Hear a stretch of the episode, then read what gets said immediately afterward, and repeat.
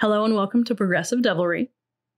Today, we are going to start a series of videos we're calling Course Correction, where we root out misinformation pervasive in our local community.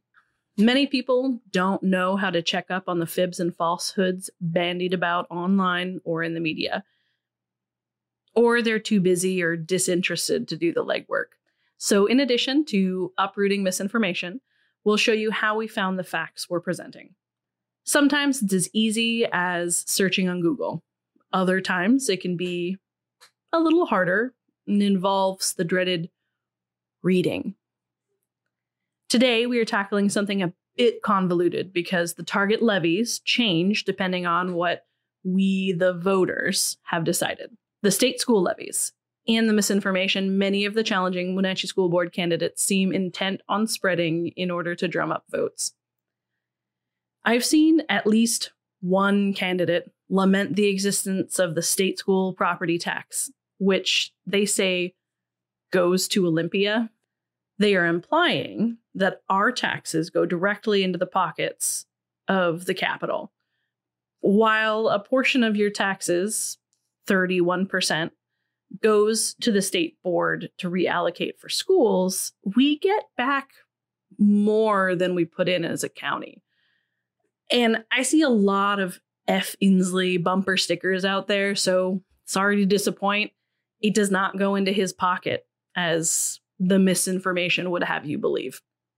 A $400,000 assessed value property is paying $1,235 per year for these two state levies titled State School. That's only $103 a month of what you're already paying in property taxes. I found the formula on the Chelan County Assessor's yearly property tax summary.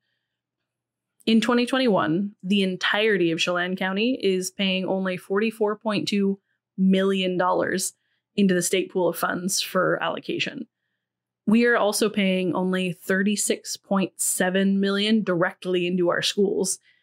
Together, that's only just under 81 million dollars. Now that sounds like a lot, but do you want to know what we took in from the allocation just for the Wenatchee School District 118 million. Though, according to the CFO of the Wenatchee School Board, because of low enrollment, they'll be only getting about 105 million this year. There are a total of six school districts in Chelan County, and we already exceeded the amount we put into the state fund with only one school district. That's including what we put in directly for just our schools in the county. For comparison, King County, one of the heaviest populated counties in the state, pays more than $2 billion into this fund and pays 1.8 billion directly into their own schools. So, comparatively by county, our total contribution is a tiny drop in the bucket and we received way way more than we contributed. So, to answer the outlying question, in no way does your property taxes through the state school levies in Chelan County go to Olympia. This candidate insinuates that it doesn't benefit our children, but lines the pockets of the senators and representatives at the Capitol. While the Office of Superintendent of Public Instruction, OSPI, is in Olympia, because that's the capital of our state and they're in charge of the allocation, they don't funnel it outside of schools. I found all this information by doing a pretty basic Google search across the board. The hardest part was reading through the Chelan County Assessor's yearly property tax summary, which was tedious, but pretty easily found. If you didn't know how our school property taxes work, now you do. It's complicated, and not as easily transparent as you would hope. But now you have the tools and resources to make others know as well. So please help out and correct anytime somebody says that money like this is going to Olympia, because it's not, not in the way that they mean. Another set of course corrections we need to talk about today is one of the candidates running for Wenatchee School Board, uh, Matt Van Bogart, helpfully made a video regarding his views on sex education in schools. It encompasses a lot of the misinformation that is currently being spread, and it makes it really easy to respond to. So, thanks, Matt. I appreciate that. You can find the video by searching his name on YouTube, though personally, I wouldn't give him the satisfaction of giving him more views. Matt has been a vocal opponent of inclusivity in our area recently, specifically regarding the trans student educational resources like the Gender Unicorn. Unfortunately, many of the other challenging candidates have hopped on their own little soapbox about this as well. So for me, it makes it easy to figure out who not to vote for.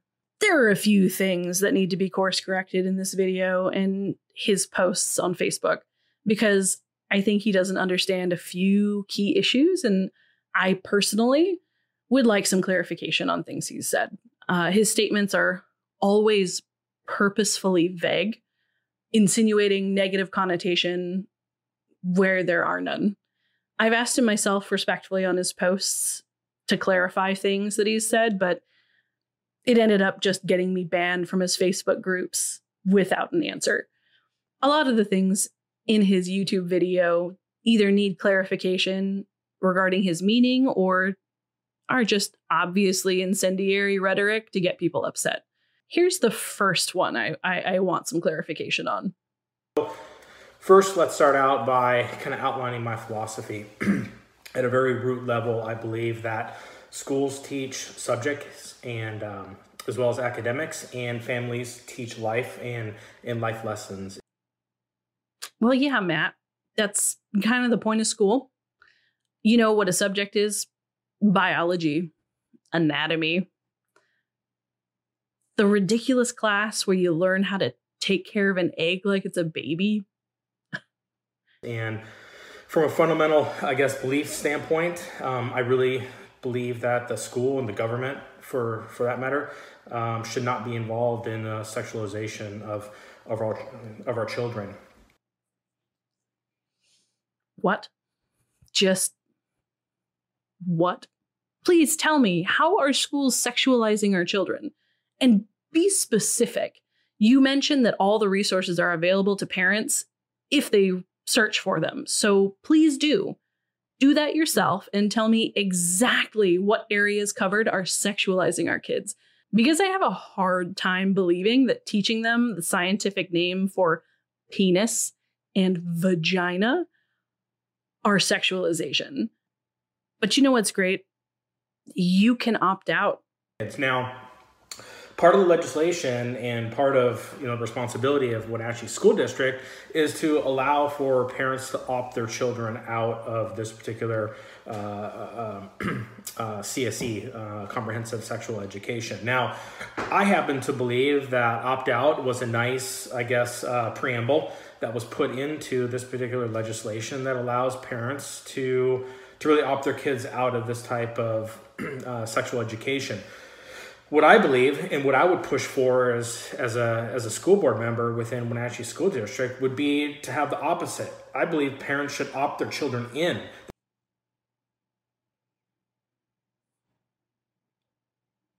You can't do that, Matt. Sorry. Literally not a part of the job description for school board. If you want to change state policy, then you need to run for state representative or senator. You could make a policy that sends out a letter to the parents with the description of what's being taught to remind them they can opt out. You're welcome for that idea. But I'm pretty sure it's already a part of the current school board's plan. Again, schools are responsible for teaching subjects and academics, not necessarily are should be responsible for teaching life. What does that even mean? Like, what is life to you? Or did you mean lifestyles? And what lifestyles are you talking about there, Matt? Because uh, I'm a little curious, really. One where our kids understand what consent means, or our teenagers know how to prevent an STI. There's something else uh, that I want for you know this particular audience to look into if you haven't already, and it's the gender unicorn. You can search it on on social media. You can search it on Google. You'll find lots of information and content about the gender unicorn and you know the way that it's used to share specific ideas and ideals and in some cases ideologies to to young kids. Um, it is framed in such a way that it looks relatively innocent and benign uh, for young children, um, but I don't believe that it has any place in our classroom. What are you saying the gender unicorn is promoting? You, you tend to throw around a lot of words like ideology and indoctrination in your posts, except I don't think you understand what they mean. And if you do, then you know that you're using buzzwords to get people hyped. In case you aren't sure, let's talk about what ideology means. It's defined as a system of ideas and ideals, especially one which forms the basis of economic or political theory and policy. So, are you saying that the gender unicorn is political? If that's the case, then what you mean is it goes against your ideology. The gender unicorn is not a theory. Trans and intersex people exist whether you want them to or not. So, talking about their pronouns is a conversation starter, it's not a theory. And with the attraction bit of that particular resource, if you've ever asked a kindergartner whether or not they have a boyfriend or girlfriend, you're already teaching them about attraction. They understand that mom and dad, or mom and mom, or dad and dad whoever the parents are, like each other. Asking a kid if they like boys or girls or both isn't a sexualizing question. If you've kissed your partner in front of your kids, then they know what attraction is. Why do you feel the need to make it dirtier than that? Indoctrination. Now, I got banned for asking you this on your Facebook group, and I find it fascinating since you couldn't answer it. And while it's all over your Facebook campaign, you didn't say it out loud in your video. Indoctrination is defined as the process of teaching a person or group to accept a set of beliefs uncritically. As I told you then, uncritically is the big emphasis for indoctrination. That means that they do not provide other resources or answer questions. For example, the term just have faith is an example of indoctrination because it literally means the answer to your question doesn't matter. Just believe magically that everything will work itself out. I still need some clarification on this because you never answered me before. What specific subjects and areas of study are you calling indoctrination in our schools? Please cite your sources via the easy to access educational resources you've mentioned in your video. Moving on beyond the video, Matt and others seem to believe that critical race theory or CRT is being taught in our schools. All I'm going to say about CRT is that no, no, it isn't being taught in our schools. Teaching the actual history of our country is not CRT saying that by using the words inclusive, equity, and just talking about the fact that racism exists is not CRT. That would be like saying teaching first aid is teaching surgery. It may have some similar language, but it isn't being taught in K through 12 education. Again, this was really easy information to find just by using a search engine. Anyone who says it is being taught or the state is moving towards adding it to the K through 12 curriculum does not understand that it is a high level college theory. And it isn't even being taught in every college. I'll say it again for the people in the back. CRT is not the same as talking about the existence of racism and our shameful history of slavery. Finally, regarding many of the challenging school board candidates, including Matt, I've noticed that they tend to make a lot of false promises regarding changing school policy. Honestly, the way many of these challengers are running their campaigns reminds me a lot of how children run their middle school ASB campaigns, finding a flashy subject like ending homework and promising something that they have no idea they can't deliver. I have a really hard time believing that they don't already know this, but I'm going to say it anyway about the assumption and ability to change state and federal policy via the school board. I literally Googled, can the school board change state policy, Washington state, and came up with the RCW that says no, no, they can't. They can create and implement any policy they want as long as it doesn't conflict with state. This includes the mask mandate. You literally cannot promise to have our children return to school without a mask. It's a part of state policy. Stop making false promises. So, your promises to the parents that you can change any of the things you've been talking about mean nothing. Watching Matt and others promise these things has been entertaining until I noticed that other parents in the district don't understand that fact. They believe you when you say you can change to an opt in. They believe you when you say that you won't allow CRT into our school district, which is really a gimme since it isn't and won't be. So, really, it would be just as true to say that the current school board has kept CRT out of schools and we should vote for the incumbents. The reality of the job is that you are shackled to state and federal policy. The power afforded isn't much more than an administrative position, which is exactly what the position is. You listen to the parents complain, you help fix the budget, and hopefully you help make the atmosphere a little less toxic for the kids by working within the policy. Maybe you even save one life.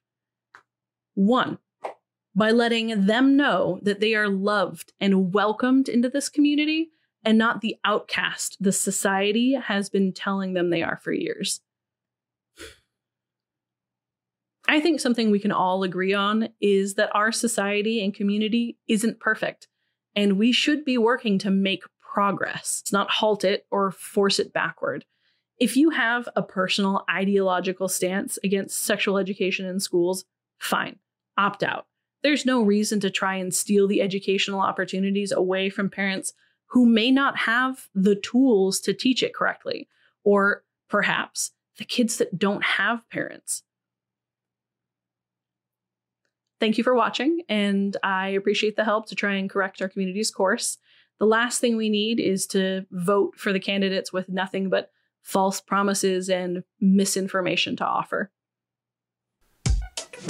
Hit that subscribe button to stay updated with us. And any sources we've used in today's episode are below or are available on our website at progressivedevilry.com.